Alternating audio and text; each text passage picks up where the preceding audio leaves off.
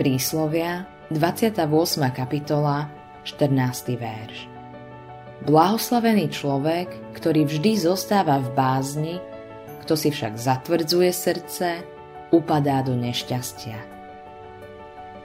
Všetci kresťania veria v Boha, ale mnohí z nich majú na Neho veľmi málo času.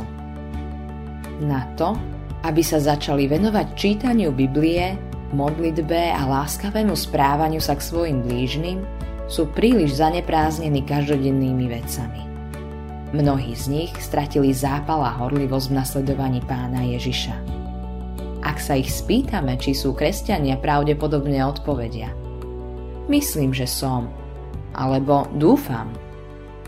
Možno chodia do kostola na Veľkú noc, Vianoce a počas ďalších špeciálnych príležitostí ale inak majú na Boha veľmi málo času.